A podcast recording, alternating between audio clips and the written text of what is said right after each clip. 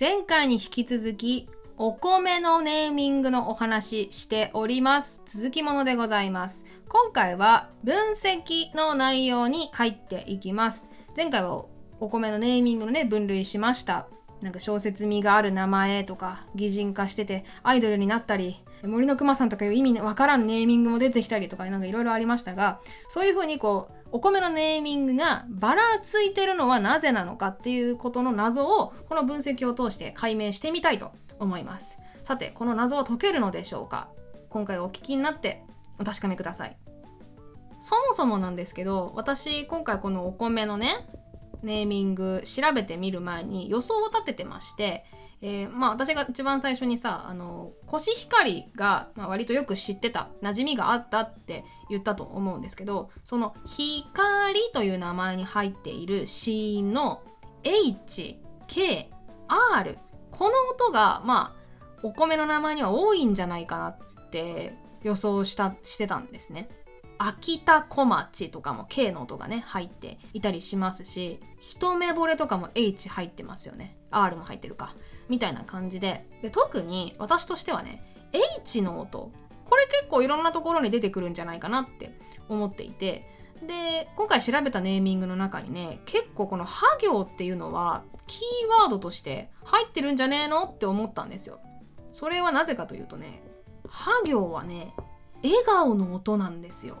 どういうこと？っていう感じだと思いますのでちょっと具体例見てみたいと思います。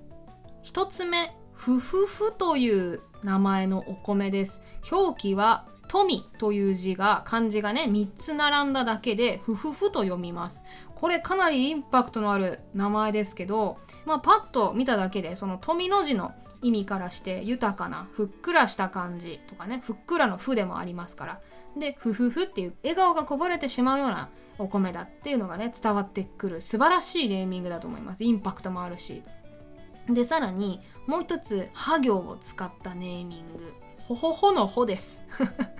ふざけてんのかと思いますけど全然ふざけてないです。はい表記は「ほほほ」のまでがひらがなで最後の「ほ」はね「稲穂の「ほ」で漢字で「ほ」になっています。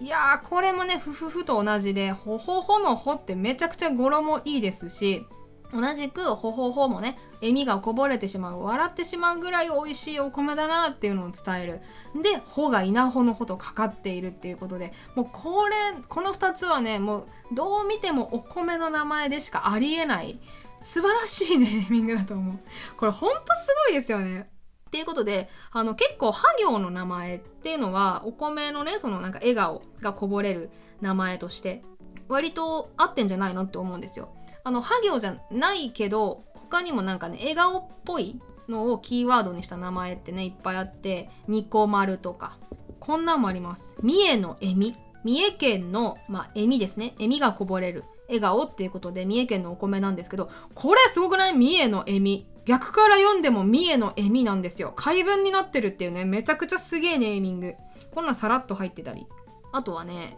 これはは行ですけど、えー、福笑いあのお正月にある福笑い福の福がは行ですけどみたいな風で結構笑顔っていうのをイメージの中心に据えたブランドイメージにしたネーミングって多いなっていうのはえーと、ネーミング調べをしてて思ったんですよ。まあ気になったんですね目につくのが多かったんですけどただですねこれ予想には反して結果調べてみるとハ行の名前はそんなに多くなかったんですよ。一番お米の名前で多かったシーンは K の音でした。K の音はね全体の16%くらいに出てきて次に多かったのはこれ意外だったんですけど私は。M の音でしたね。これ11%でさらに R の音が第3位で9%でした。は行が多いんじゃないかなって予想してましたが H の音は7位で6%しかありませんでした。残念ですね。だから私の多分 H のイメージがねインパクトが強すぎて多いように感じていただけで実際は全然多くはなかったです。でまあ逆に激レアだったのが P の音ですね。P の音ってね全然出てこないんですよ。あのお菓子の名前とかだったらねパピプペポってめっちゃ多いんですけどお米の名前はね P の音は希少価値高いです。0.9%しか出てきませんでした。あとはあの陽音ちっちゃいやゆよとかも1%しか出てこなかったのでこの辺は激レアです。あの P の音だったら夢ピリカがありますね。夢ピリカは、えー、北海道のあのアイヌか。アイヌ語の美しいのピリカと夢を合わせて夢ピリカですけどもあのあれだ博士太郎のさ「エトピリカ」とかのね曲の名前にも使われてますがピリカっていうのはあれじゃんあれやあのお邪魔女ドレミのさピーリカピリララポポリナペーペルトの多分ピーリカじゃない？違うかな。あれアイヌ語由来なの？違うか？わかんないけど。ピリカってめちゃくちゃいい響きですけどそうお米ではね結構レアなんですよ。でさらに意外だったのがね第4位なんですね。第4位の音は N です。N 音。これは9.2%でした。私の予想ではですよ。あの N の音ってさ例えばなんかオノマトペだったらねちゃねちゃするとかにちゃにちゃするっていうのをイメージするからなんかお米の名前には出てこないんじゃないかなって思ってたんですよ。だけどよくよく考えたらあのなんとか錦っていうお米って結構いっぱいあるんですね。とかあのな七つ星っていうね北海道だったかな？のお米とかあったりその7っていうので使われたりあと花とかねいうのでな行がよく出てくるので N はね割と出てくるんですよ。であともう一個ね N が多かった理由多くなってる理由として考えられるのが助詞の「の」何々の何々っていうのの「の」が使われてる率が結構あるんですね。これはどういうことかっていうとその例えば晴天の霹靂とか前回言いましたが森の熊さんとかもありましたけど要はお米の名前が2語以上つの単語以上でできていてそれを「の」で接続しているっていうパターンのネーミングが多くなっているっていうことなんですね。コシヒカリもさ、まあ、コシと光で合体してるけどコシの光とは言わない、ね、そういう名前じゃないでしょ。昔は「の」が入ってる、ね、名前って多分かなり少なかったと思うんですけど近年になって自由度が上がってきてこの助詞の「の」が増えてきたんじゃないかなっていう印象はあります。はいまとめに入りたいと思います。お米のネーミングは、まあ、音とそれから意味さらに表記までかなり、えー、自由化がね進んでおります。まあ、抽象度が上がっていろんな名前出てきてるよねってお話を全2回でやってきましたが、えー、これの原因はね何なのかっていうところを最後に解き明かして終わりたいと思うんですけどこれね明確な理由というかもう時期まで判明しています。これのせいで今のお米の名前につながったっていうのがあってそれはね1991年のこいつのせいです一目惚れ一目惚れのお米もねかなり古い時代からありますが、えー、それまではね実は国がルールを持っていたんですよ。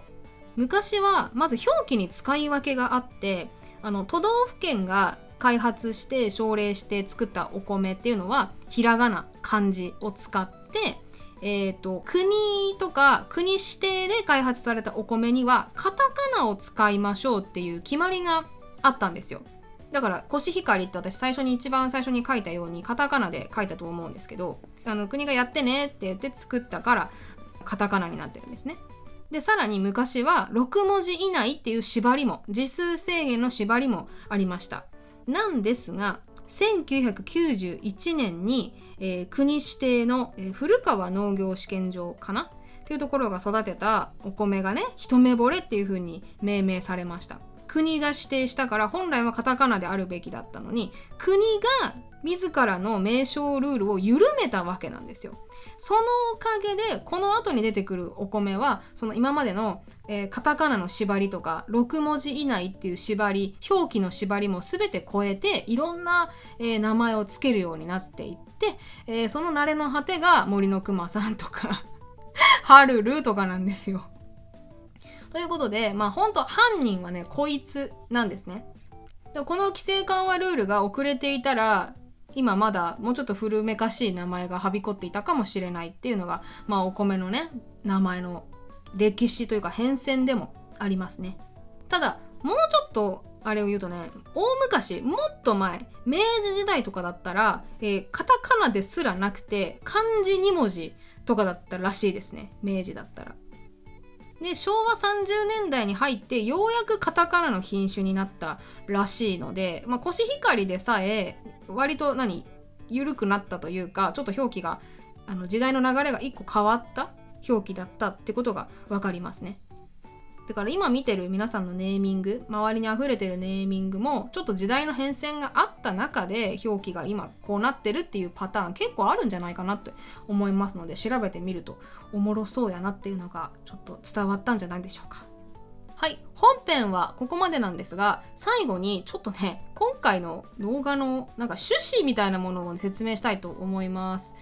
えー、実は今回のこのエピソードに関してはある企画のもとでやってまして、え、ー、と、おじさんという方が主催されているソロポッドキャスト企画、これ用に出したエピソードが今回のお話になります。で、一人語りで、私みたいに一人語りでやってるラジオのパーソナリティ向けの企画で、えっ、ー、と、トークのね、メインテーマが、まあ、秋だったんですよ。でこの秋のメインテーマからなんか連想するマッチングテーマっていうのを考えてくださいねっていう企画でして自分と同じテーマで喋った人がもしいたらその人とマッチング成立っていうことで後々、えーと、そのポッドキャスター同士でコラボ配信をしてくださいねっていう企画なんですよこれ。ということで、えー、今回のラジオの私のラジオのマッチングテーマはお米です。はい。もしこれをお聞きのポッドキャスターさんでお米をネタに喋った方がいらっしゃったら、えー、このネーミング研究ラジオとマッチング成立ということで、いずれコラボ配信をね、やれ、やりたいなと思っておりますので。いるかなお米で喋る人。お米単体で喋る人いる？ちょっとどうですかね。なんか無難にハロウィンとかにすればよかったんですけどちょっとピンポイントすぎたかなって思ったんですがまあでも食べるの好きな人とかだったら食欲の秋ですよね。お米の話しましょうとか言ってさなんかしてそうじゃないですか。いたら嬉しいなと思って今回このお題にしてみました。はい、ただもしマッチングが成立してたらそのうち、えっと、このネーミングラジオで初コラボですね。ということでどなたかとお話しする機会が得られるかもしれませんのでリスナーの皆さんそのうちそのコラボ会が配信されるかもしれないなっていうのをお楽しみにしていただければと思います。またマッチング成立したポッドキャストの方よろしければコラボ配信よろしくお願いいたします。待ってます。今回のお話面白かったなっていう方は秋といえばこれ。っていう連想ゲーム、またコメント欄とかに書いていただけると楽しいので、よろしくお願いします。はい、というわけで今回は以上にしたいと思います。ありがとうございました。ではまた次回。バイバーイ。